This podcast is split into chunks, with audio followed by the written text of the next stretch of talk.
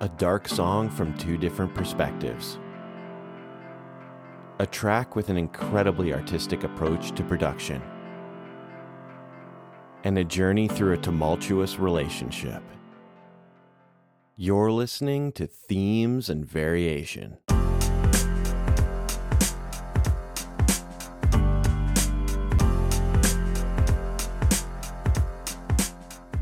Themes and Variation is a podcast about music and perspectives brought to you by the online music school Soundfly. I'm your host, Carter Lee. Welcome to another episode of Themes and Variation. We got a little something to celebrate on this episode. This one actually marks one year of doing the podcast. So if this is your first episode you're checking out or you've listened to all of them, thank you so much for being a part of the show. It has been an absolute joy making it. All of the guests we've had, all of the conversations, all of the tracks we've checked out have been an absolute blast the last year. And trust me, we would love nothing more than to bring you another year's worth of podcasts, and you can help us do that by giving us a rating or review on Apple Podcasts or wherever you get your podcasts. And if you really want to support the show, consider subscribing to soundfly.com. We've got all kinds of amazing courses with artists like RJD2 and Kimbra. We've got courses focusing on just music production, things like composition, get deep into harmony, anything that you want to learn in music, we've got you covered. And we're actually going to start rolling out some live workshops and events exclusive to Soundfly subscribers, starting with a celebration of one year of themes and variation. We're going to do a live podcast taping with the one and only Ethan Hein next week, August the 19th. 10 a.m. Eastern. So, if you're already a Soundfly subscriber, you should have your login credentials for this event. And if you'd like to subscribe and attend this event, Let's give you 20% off for doing so. Just use the discount code one year when you check out on an annual or monthly subscription. And with all that, let's turn our attention to the very weighty world of songs that are an emotional journey. We've got some heavier tracks to look at today. I think I, for one, picked the darkest song that I will ever pick for this podcast. And of course, I've got Mahea Lee, my frequent co host for this episode. And joining us is producer, songwriter, and multi instrumentalist Max Swan. Hailing from Philadelphia, Max Swan's music combines his passions for jazz fusion, 21st century soul, and contemporary hip hop, featuring his vocals, his absolutely stunning vocals, saxophones, and EWI. I got hip to Max's music not that long ago through his single release Legend. It's an incredible track, and his record, The Fisherman, I highly, highly recommend checking out. It was just a delight to get to talk to him and become a new massive fan of his music. And we get into all kinds of things on this episode, like the remarkable songwriting of Taylor Goldsmith and Blake Mills, our first track featuring the banjo, and Mahea and I get hip to the artistry of Armando Young. So without further ado, let's get into the episode Songs That Are an Emotional Journey. All right, folks, another themes and variation coming at you. Mahea, how you doing? You know, Carter, I have a pretty bad cold, and I feel like people are going to be able to hear it, which is the only reason I'm going to say it, not trying to complain. But usually I just say fine. This time I'm being honest. I'm sure that nobody would have noticed anyways, but now they're going to be hearing it the I'm entire always this time. nasal. It's okay. Let's blow right past it because I want to get to our guest. I'm just so excited. Vocalist, producer, and saxophonist, Mr. Max Swan. Max, how you doing? Carter Mahea, doing really, really good. Happy to be here. It's a, uh, it's really an honor. You know, love the podcast. Oh man, thank you so much. We're we're super stoked. I mean, digging into your music, I want I want to ask you all about it. Uh, that track again, Legend, uh, the record, The Fisherman, just diving into it. But Legend like truly blew me away. So I'm very very excited to talk to you. As soon as I heard it, I was like, oh, Carter's going to be into this. Yes, Oh, that's And awesome. I'll tell you what, it did absolutely, I think, fit for this theme as well. As we're talking about songs that are an emotional journey. So I'm in a good mood now. I'm feeling good. We'll have to maybe check in with each other after this episode. Yes. seriously. Because, Yeah. uh, yeah, some dark songs. It was hard to listen to these three songs in a row. I'm man. Right, I know. I know. It, it's completely draining. And uh, uh, listeners, I apologize in advance for how you're going to feel uh, the serotonin levels are about to just be gone. Like you're you're you're out Yeah, of it. Yeah, no, I don't apologize. It's About to cathartic. plummet. Yeah. um, was there a track that you considered for this theme? Because I I know what you landed on. I'm excited to listen to, to both your selection. But there was was there any other tracks that you considered uh, for songs that are emotional journey? Um, I definitely thought about going the more cinematic route. You know, anything that's been used in a trailer for a movie. Yeah. also, I hadn't thought of it, but when you told me what your song choice was, Carter, I was a little upset I didn't think of it first. Well, I had to ask um, you about that because you did share the song with me at first. That's how I got hip to it, and that's how I got hip to the group. So I had to make sure. I had a hard time figuring it out, and there was either that or Andy Shauf's Wendell Walker is an incredibly emotional journey. But I've already Yeah, talked similar. about, it, and I talk about Andy like way Right. too much.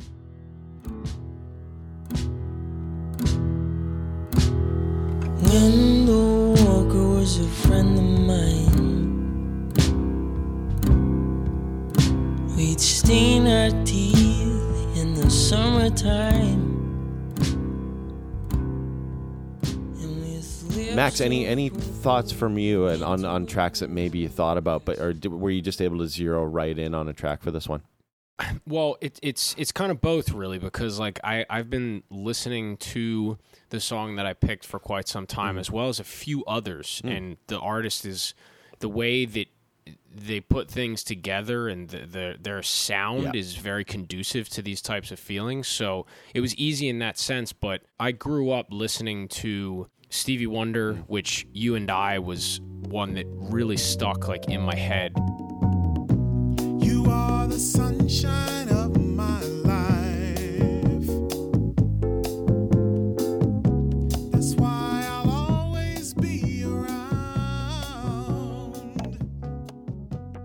Hathaway's stuff as well yeah. was was something that you know I was considering just like um you know the, the there were so many songs in between their overlapping eras from tons of other artists that I've always listened to but I, I kind of tried to actively select something that was newer so that it was maybe an opportunity for me to bring something in that that people hadn't heard before I really appreciated you hipping me to the artist because I'd never heard this track before. I, I don't think I'd heard anything from them before and was truly floored by it. So, why don't we dive in? Let's listen to some music. Let's uh, fire it up with our first selection and see how sad we get and how quick we get.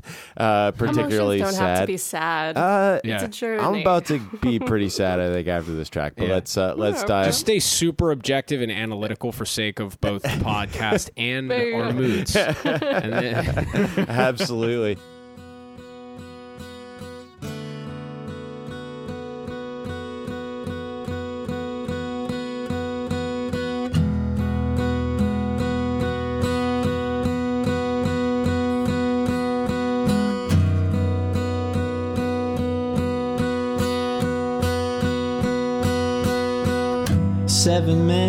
Men in Congress standing in a row for a final harvest. There's a swinging motion to their shadows as if the sun above was a pocket watch. Sparrows diving in the whirlwinds arriving, playing games with floating dead flowers revolving. Those little white darlings, like a hot snow falling on some hunters standing over what they've caught. All right, below we you. Every are time listening you to thought you Execution song from Simon. Dawes. Uh, Mahea, I know you've heard this track before. I think I've threatened to do this song You on this threatened to podcast do it. multiple times. Like not, but like threatens the wrong Yeah. word, especially the subject matter. So I, I apologize for that.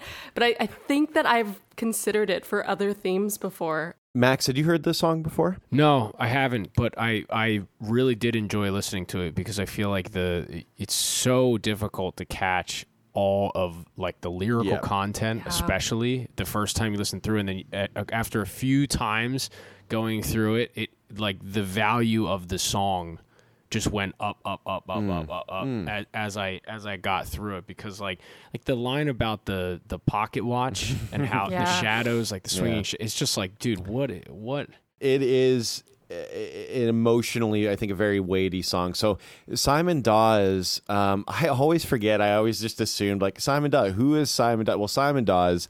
The name comes from. Taylor Goldsmith and Blake Mills. Uh, Blake Mills being, I think, one of my favorite musicians of today. The stuff he's doing with Pino Palladino is just out of this world.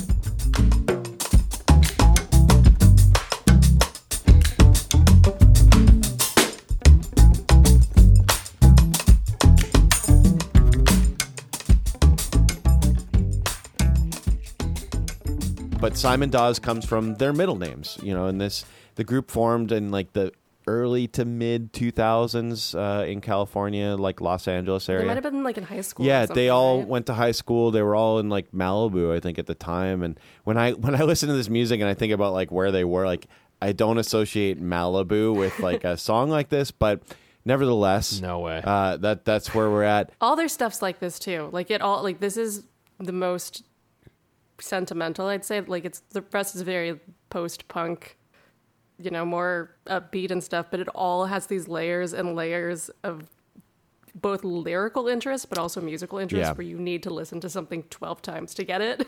And I still don't know what this song's about and it's one of my favorites. Yeah, and I have theories. I, I mean, I'm gonna just go out there and probably be wrong because I, as I've said a million times, my lyrical interpretation it's not really my thing. It's the harmonic interpretation. wrong. But this song, I want to look at. There's a few different things that drive the emotional journey.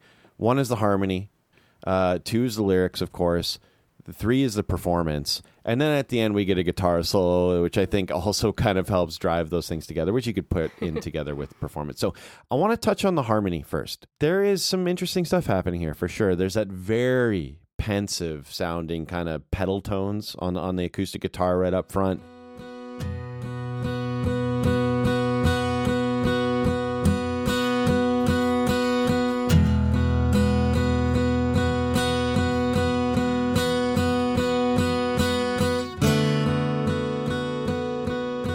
You have that B and F sharp that ring through essentially every chord. There's some adjustments in the second verse, really ramp up the tension a little bit. I'm a sucker for common tones. Grab a note or two that can just float Yeah. over a bunch of different changes, and it mm-hmm. just really draws you in, I think, as a listener. The harmonic rhythm to me is so interesting on this on this track. It mm-hmm. locks you in. It's not just chord two, three, four, chord two, three. No, it's Right. very uh, like attached to that unrelenting drive of the lyrical delivery. Taylor Goldsmith and, and Blake Mills both playing guitar and singing, uh, and and I believe on this track they're both taking a verse. So I'm excited to get into that.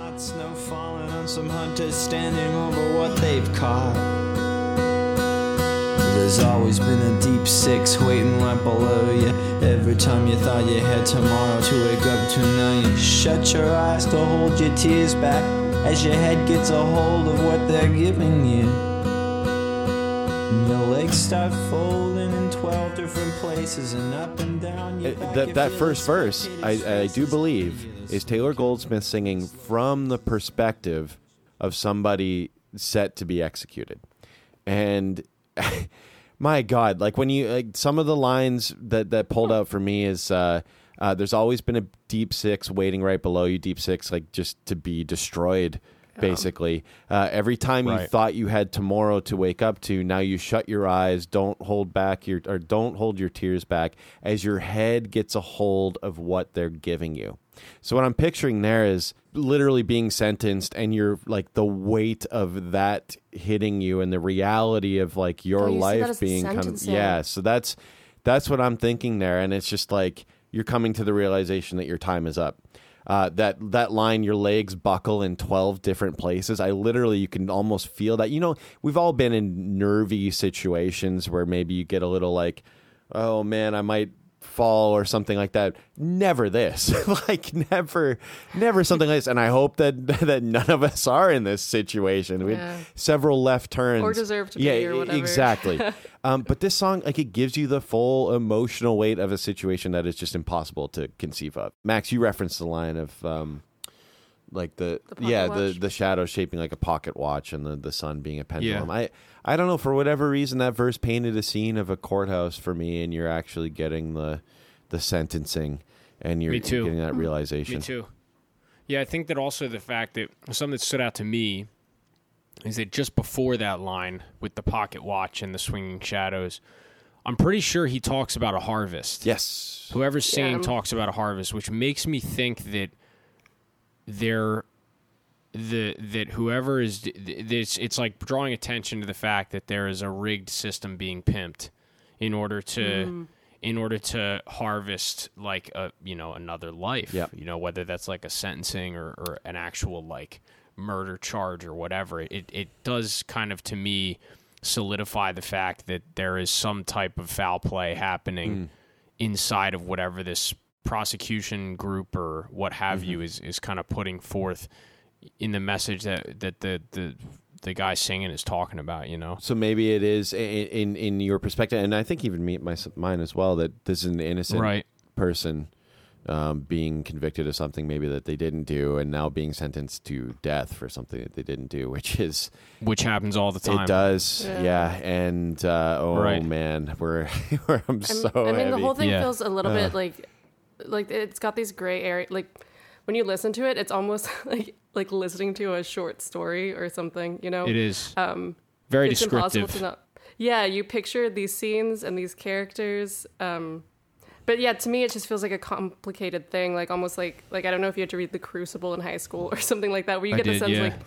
Yeah, where you're like, there is somebody guilty of something, but it's so much less black and Yeah. white than it seems. well, How deep did you get into sparrows, Carter? not not very, not very. I do. I want to. I want to look at the second verse uh, a little bit with you guys as well because I think this is. And again, something I love about the song: two verses. There's two singers in the band.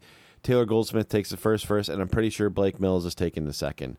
And they have distinct differences in their voices, and just like that. And we'll talk about it, like just with the performance. Goldsmith has this like very emotional and emotive and like almost like on the edge performance. And then Blake Mills has a little bit more subdued and a little bit more somber because again, I, I do believe he's singing from the perspective of a very reluctant executioner. And this is where you learn to talk in secrets When the guilt's so dry and the sweat is helpless Cause you know when they say this is for what he did uh, It just isn't good enough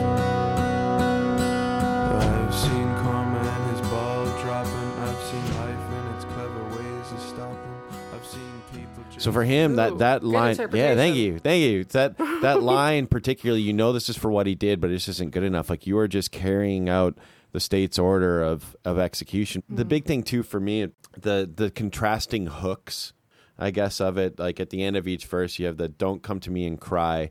Mayday, because it doesn't work that that way at the end of the first verse, and then this better be a big payday from the perspective Payday, of the yeah. executioner, uh, but it doesn't look Right. that way love that. Same melody different lyrical contents different perspectives uh, but still putting the listener like like right in the center of a, a pretty awful uh, situation.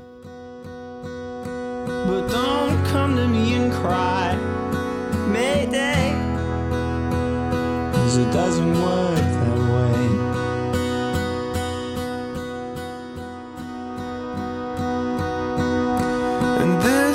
better be a big payday. But it doesn't look that way.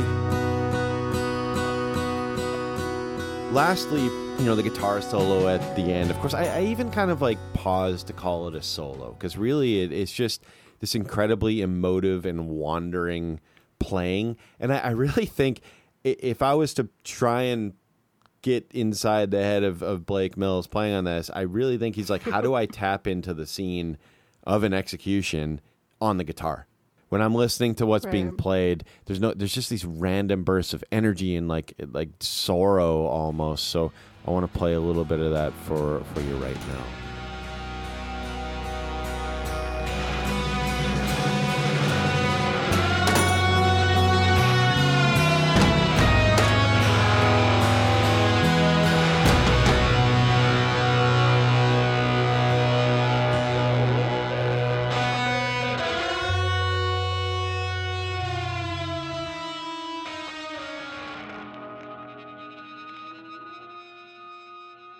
I I mean I really like the crunchy guitar. Mm. I thought that Mm. the uh, that there's like so much rawness to what it brings to the song and how as it moves through from you know uh, verse to chorus to coming back down just a little bit because there's not too much dynamic change the the the overall dynamic ramp of the tune into the end where there are you know samples of life it sounds Yeah. like some type of like a railroad Yeah. or like a horse-drawn carriage or something like that super lo-fi though like cut at the top cut at the bottom um and the the like the way it just kind of falls apart at the end i'd be surprised if it took like a million takes to make the track Yeah. it really sounds supernatural and that like as they moved through the recording if it was just one take the emotions and the way that it pushes even though the there is so much lyrical content in it that's hard to digest the first time through unless you are sitting in a car which many people Yeah. getting their music Yeah. just it just doesn't really happen that much that way anymore Right. at least right now um that that the feeling is still there it's it's it's really easy to kind of fall into it and and follow along i think in the headspace that if they were so analytical with the way they created it which i doubt they are that you as a listener would respond more often than not that way to it just because of the way that it feels and and that i hate to say presentation but just the way it sounds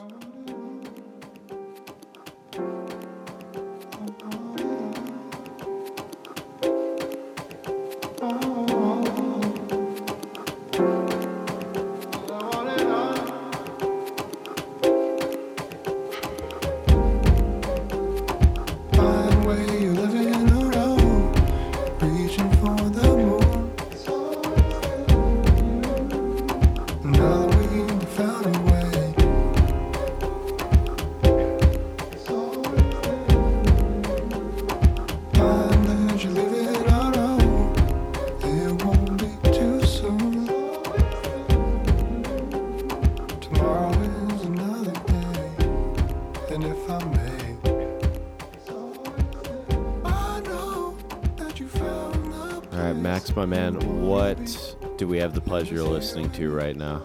So this track is called Loved Ones. It's by Armando Young, who has a very small amount of content available to listen to, but everything is really, really uh it sounds like him. It has an identity to it. I love all of his stuff. There's so much in the music in terms of the sampling and how Yeah.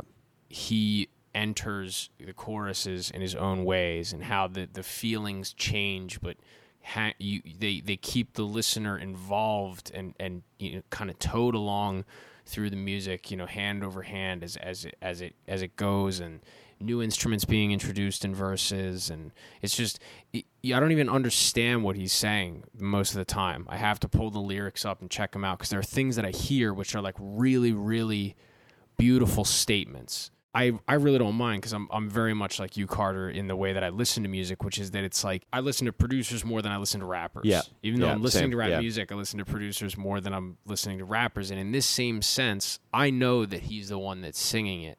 Just like I, I think a lot of times in my own music that people sometimes might not understand what I'm saying the first time through, Mm-hmm. but I, I really appreciate the feeling of the music because I every time I look up the lyrics to see what they're about, I'm like, oh man, this is exactly the way that I felt anyway about what was going on. So the mark is hit regardless, and it to me the you know first time I heard these songs, I I can remember like what the room felt like. I can remember what the smells were mm-hmm. like. It's like it's a very special, heartfelt piece of music. A lot of the majority of his music is, and it's it's definitely about a relationship. I know that for sure. Um, but it's just it, it, it, it reminds me kind of like the feeling of falling in love. You make a really interesting point about the lyrics in that I, I don't know that this has come up uh, on the podcast before, but maybe an intentional mix where it makes the listener actually seek out or listen very closely to what the lyrics are or seek them out and like learn them for themselves. I think like I think of D'Angelo's Absolutely. Black Messiah, which I think was intentionally mixed Nailed to it. that, right? Like where it's like you have to like, wait, what's going on? Like, I have to go in yeah. and really figure it out.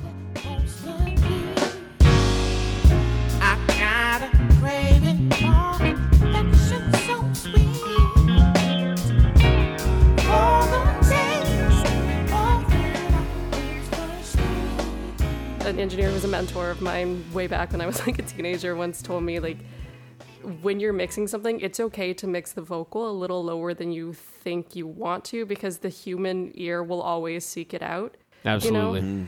And I love Yeah. that this mix draws our attention to other elements of the track that are still like organic and human sounding, but aren't necessarily the vocal. Um, Yeah. You know, like we're not as used to listening for percussion. and I like how high that is in the mix. It feels infectious in a really good way.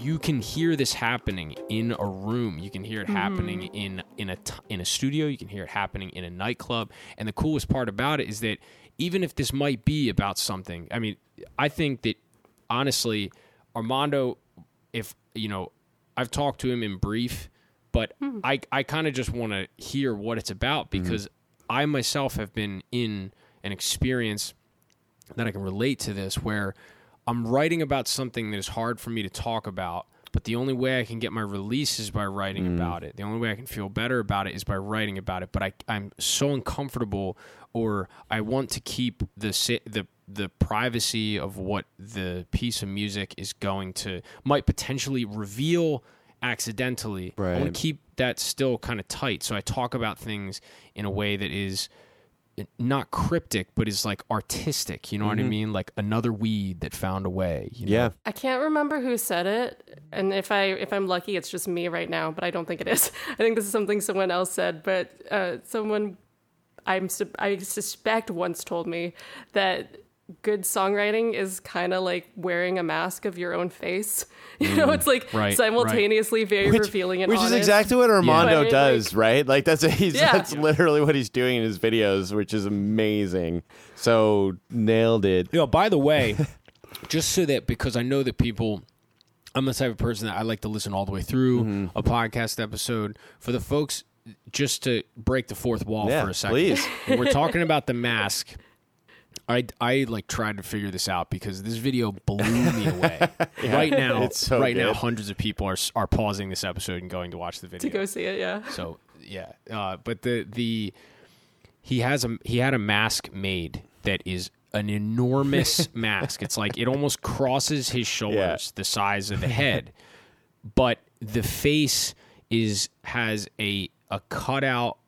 It's a hard mask, and there's a cutout that goes like around the f- top of the forehead, like the hairline, down around underneath of the chin, and there are like 40 different expressions. Mm-hmm. If you go on his Instagram, I've never seen anything like it. Honestly, like it's like deadmau5. I don't know if I have that many. A real face. Do you guys have 40 facial expressions? No, not at all. I have, like, I'm trying to think three. of, like, I I don't have, know. like, my three. face does 40 things. Yeah, Dude, I want to touch on the production, particularly from your perspective as a producer. I I think you guys both clearly have your own voice, both as singers and producers, and in creating uniquely different music. But there is maybe some synergy in between uh, and some similarities. But for me, like you touched on this, Max, a bit. One of the things that I loved about this song is like just as simple. You can hear the fingers on the bass.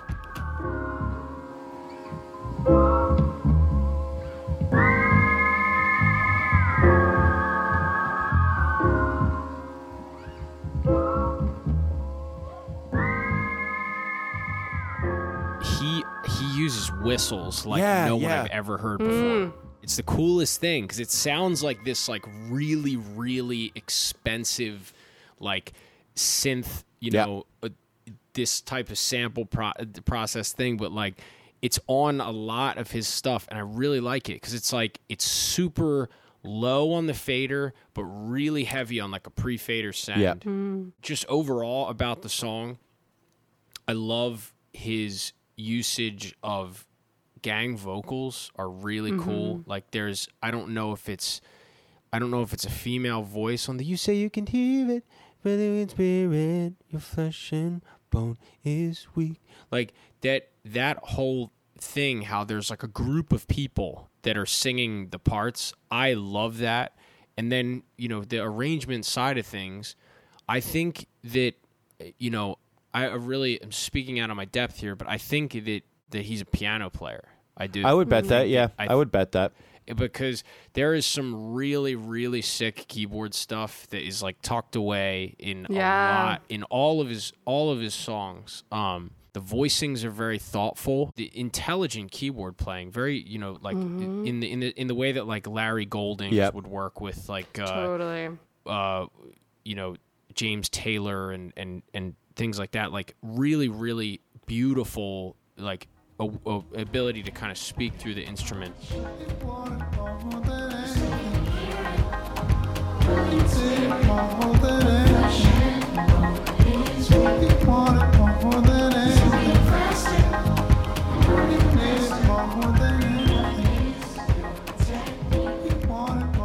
There's a time and a place for shredding, and there's a, a time and a place for doing all the cheesy things that we're used to hearing a piano do in a good song. That's emo- Yes. like you know, like little Yeah. broken chords and arpeggios. All that stuff is great, but there's something about really you use the word intelligent, and I love that about intelligent playing that isn't showy, but is still really rich. Yep. It's for That- feeling. Yep.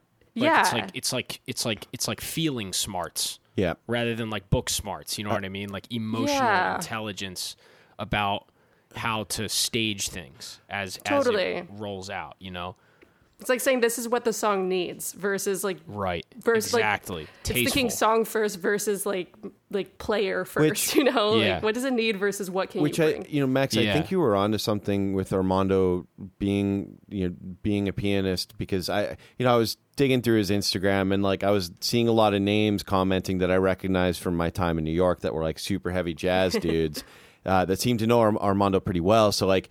To me, I think he's very much in that circle, and I, I get the similar a similar sense from your music as well, where you know you've you've studied jazz, you've studied the, the history of music, and, and you're like incredibly proficient on on the instruments that you decided to play, but then you put that in like a, a songwriting context, and it's like the sky is the absolute limit, and then you start chiseling away to create something that's really kind of unique and beautiful. So that that to me, I think, is where the tie-in and what I'm hearing. And maybe I'm way off, but that's kind of what I hear in your stuff and what I would relate to to Armando a little bit as well. I really appreciate the stuff that you said about that Carter and you know comparatively speaking because it uh I think that a lot of times when uh a crossover effort is is made from something that's instrumentally based you know into the the songwriting stuff. Like I want to make songs. I want to write choruses. I want to write verses. I want there to be this structure. Yeah. I want to live in this kind of world. Yep.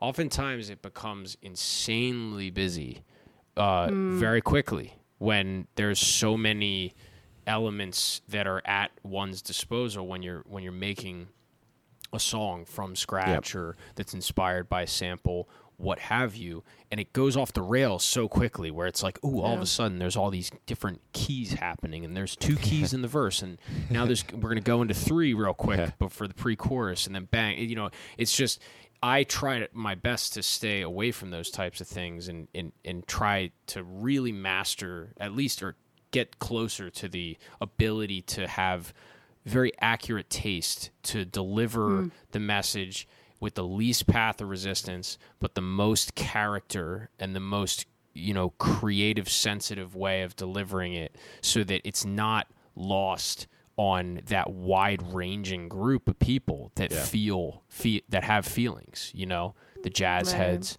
the people that are not into jazz the people that are strictly into hip hop that type of thing. Like there's a there's like a vein there's like a nerve that gets hit when you do something like this tune that you know that this loved ones where it's like you can kind of just feel it that it's just like oh man like this dude is really good he's like Yeah. he's Yeah. good i feel Yeah. like he's a good person i feel like the message is good Yeah. i don't you know even even if you don't get it right away you're just kind of you just kind of like vibe with it and it takes you on an emotional journey Yeah. hashtag That feels like as good a play. I don't think we're gonna top that. I think we should move on to our next track, unless you have something that Let's you're move like on. dying to Yeah. you want to talk about on this track still. But that was that was perfect.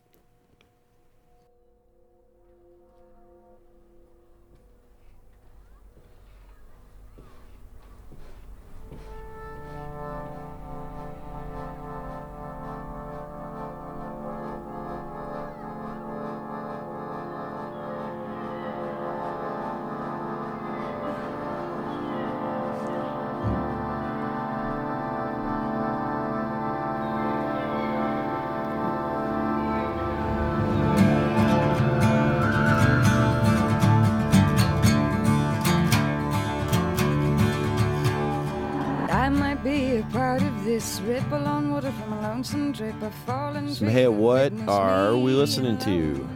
We're listening to the song Devil Spoke by Laura Marling from the 2010 album I Speak Because I Can.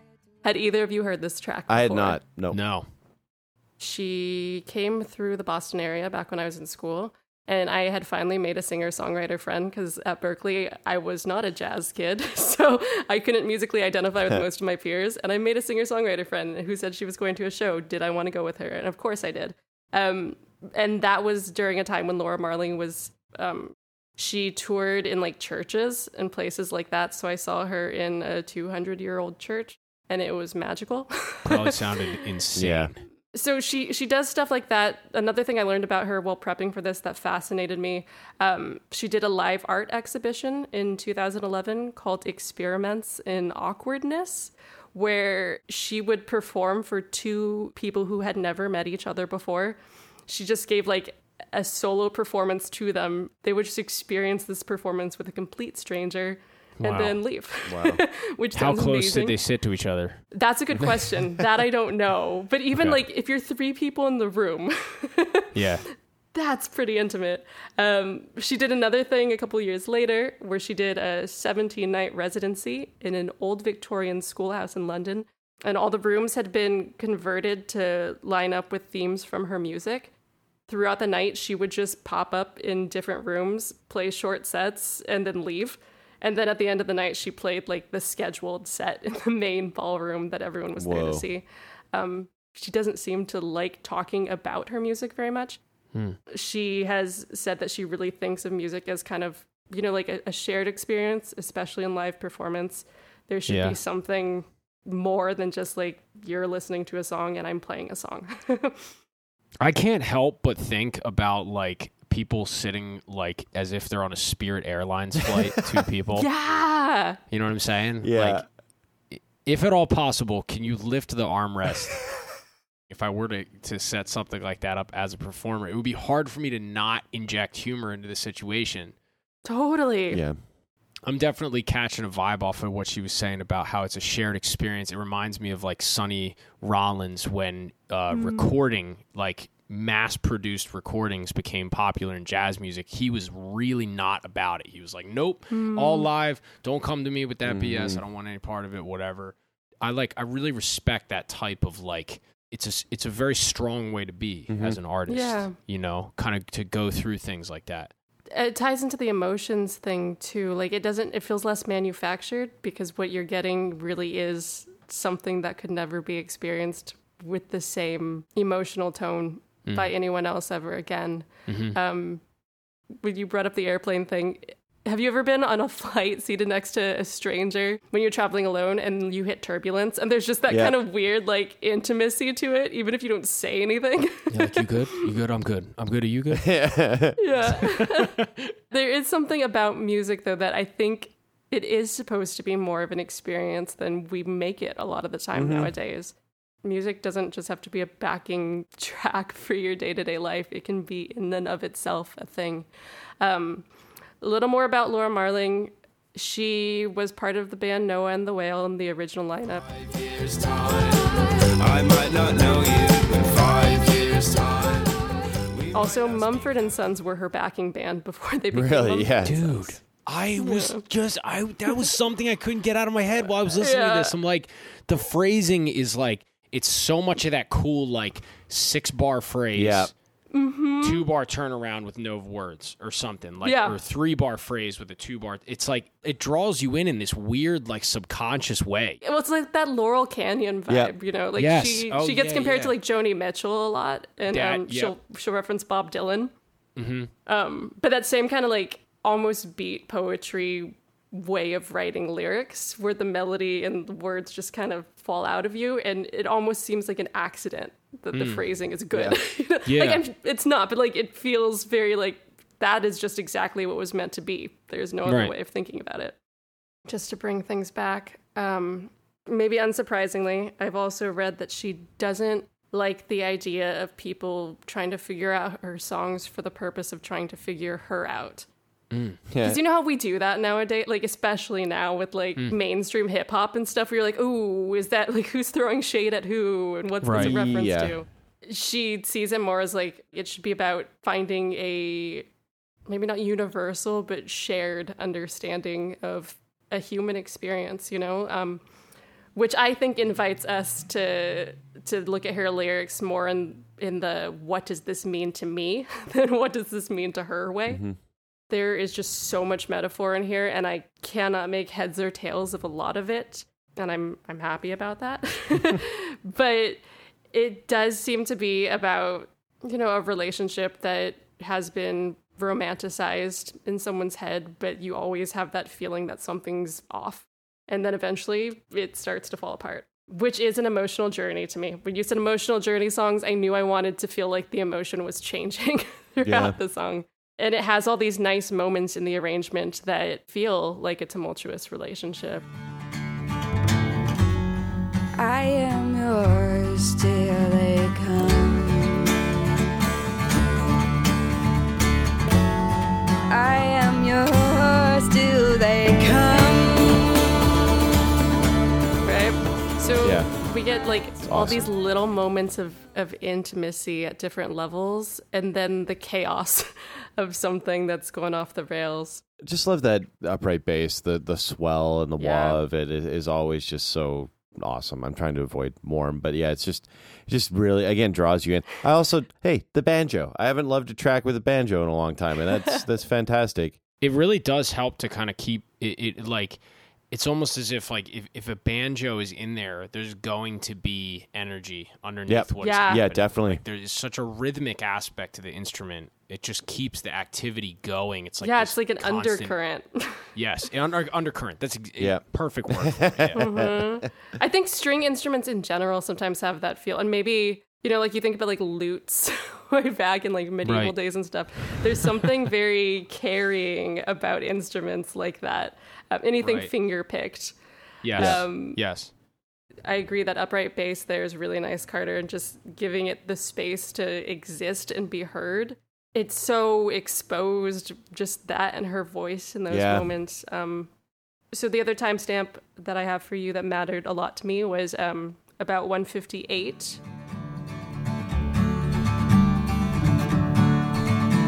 But the love of your life lives but lies no more, and where she lay, a flower grows.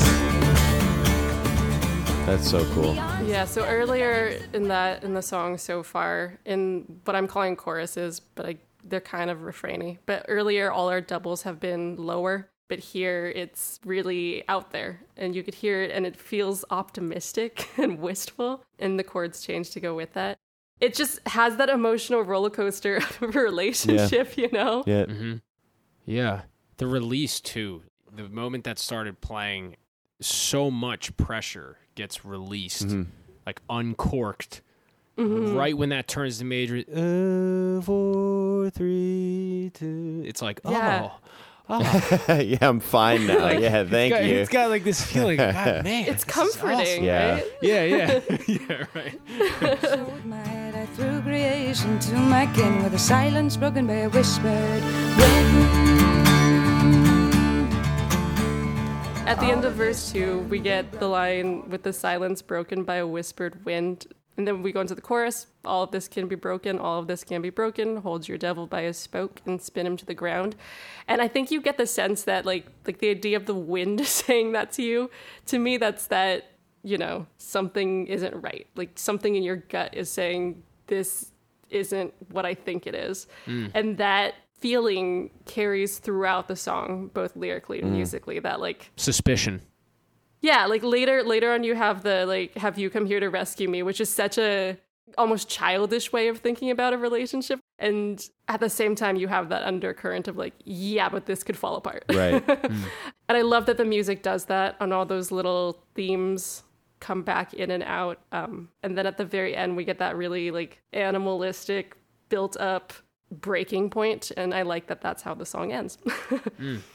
She's Yeah. one of those artists too that every time I hear her name or or her music too, I'm like, oh yeah, Laura Marling, and I realize that I haven't listened to nearly enough of of them. She's so Uh, good. uh, in particular too. I mean the and hopefully she's doing more and more of this now that you know maybe she's able to and things are opening up. But like all of those performance art idea things like for shows is just so exciting and so interesting. She's an interesting artist too. I think she's somebody who I'm not going to say she succeeds in spite of herself because I don't like that and I don't think that's the case, but she doesn't seem to care about whether or not she is successful commercially. Like she's talked about not wanting to do the same things over and over. She wants her music to evolve and be what it's going to be. She does almost no editing with her writing. She writes it and it's done. That's really cool. And it feels like all these things are more geared towards a person who's a storyteller than somebody who's like writing songs that need to fit a certain mold or whatever. Hmm. Love that. And anything else on this track, Mahea, that you want to touch on, or Um, I mean, just again that idea of like listening to her and also like the Laurel Canyon Yeah. style yeah, of course. I think a lot of songwriters try to emulate that kind of thing. Um, and it's interesting and difficult to find a balance between giving yourself the tools to understand things like form and meter and all that, and also be able to trust your instincts in your ear. Like, I think she's somebody who mostly has a really good ear, but that's a different type of studying, too, you know? Um, But yeah, for not wanting to think too hard about things on a theoretical level, all the scansion and stuff is so good. Mm. yeah. Um, apparently, she can't always tell her band what the chords are in her songs and stuff too, because she likes alternate tunings and Oh yeah. thinking about that and so stuff. that's Joni's Joni Mitchell's vibe too, where it's like, yeah, I'm just gonna. I think she was even just randomly tuning, the, and that's why you get all these like incredible chords on her It's music. liberating. It it really is. All of this can be broken, all of this can be broken. Hold your devil by his spoke and spin him to the ground. grabbing the devil by his spoke. Mm. Instantly, when I heard that, it made sense to me, even though I didn't quite grasp just yet what exactly the song, if there was a, a poignant message to be made. Like the devil could be anything. Yeah. You know, Mm-hmm. Yeah, anyone could. that listens to this song can take something from it. It could be an, it could be a, a substance thing. It could be a relationship Mm-hmm. thing. It could be something about yourself that you're not comfortable with that you want to change Mm-hmm. for the better. That whole devil thing as a metaphor, I found was extremely powerful, and that was just the way that I got hit with it right out of the gate.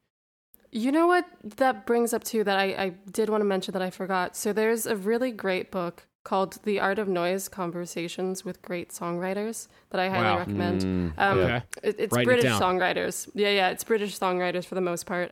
One thing she says in her interview in that book is that her songs are often about faith and love. And of the two, faith is often the more logical thing to talk about because they're so similar. Oh, wow. And yet there's this small distinction, right? I had never thought of it that way, but I was like, man, love songs viewed in a different light are songs about a specific type of Yeah. faith. And that's Yeah. fascinating. That's true. Anyway, No, you guys are, are blowing my mind. Eye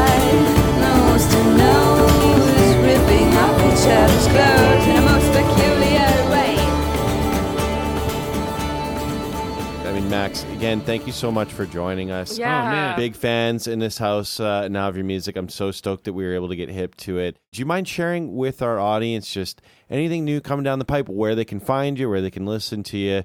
Um, yeah, my name is Max Swan. I'm a huge new fan of Laura Marling, and uh, no, sorry. um, you know, I'm a I'm a producer, vocalist, saxophonist. Um, play keyboards, produce all my own music. Been kind of making a career for myself as just a musician in general, mostly on sax and vocals for the past decade or so Mm. uh, in the in the Philly area, and just continuing to stay busy with that, which I'm very thankful to be doing. Um, but uh, began kind of this journey to you know incorporate my voice, which I've always wanted to do in my own music. So much chime um, was like the first single that I put out where I used my voice, and uh, Fisherman is out. The uh, most recent EP that I put out is entitled "Gone Away." um, which is actually like a few selections from an album that is coming this fall, actually. Nice. And I'm really really excited for the future of my own music. If you know if anybody wants to check it out, the most recent thing certainly is Legend, which is one of the first things that I dropped off of this coming project, which is coming in the fall. But uh, I am not exactly prepared just yet to announce it to say what it's called. But uh, it's definitely the most personal stuff I've ever made in my life. I'm extremely proud of it, um, you know, for what it is and uh, I, I'm I'm very much looking forward to seeing what my listeners and future listeners might take from my own music, much in the way that we took from these three tracks we listened to today. And that's going to do it for this episode of Themes and Variation. Thank you so much for listening. As always, we want to know your favorite songs that are an emotional journey, so there is a Spotify community playlist in our show notes. Feel free to add your selections there. Remember to check out soundfly.com for all of your music learning needs and use that discount code one year, all caps, to take 20% off. And as a special treat, we're going to play this one out with a snippet from the Max Swan track Legend. We'll be back in two weeks with a new episode and a new theme.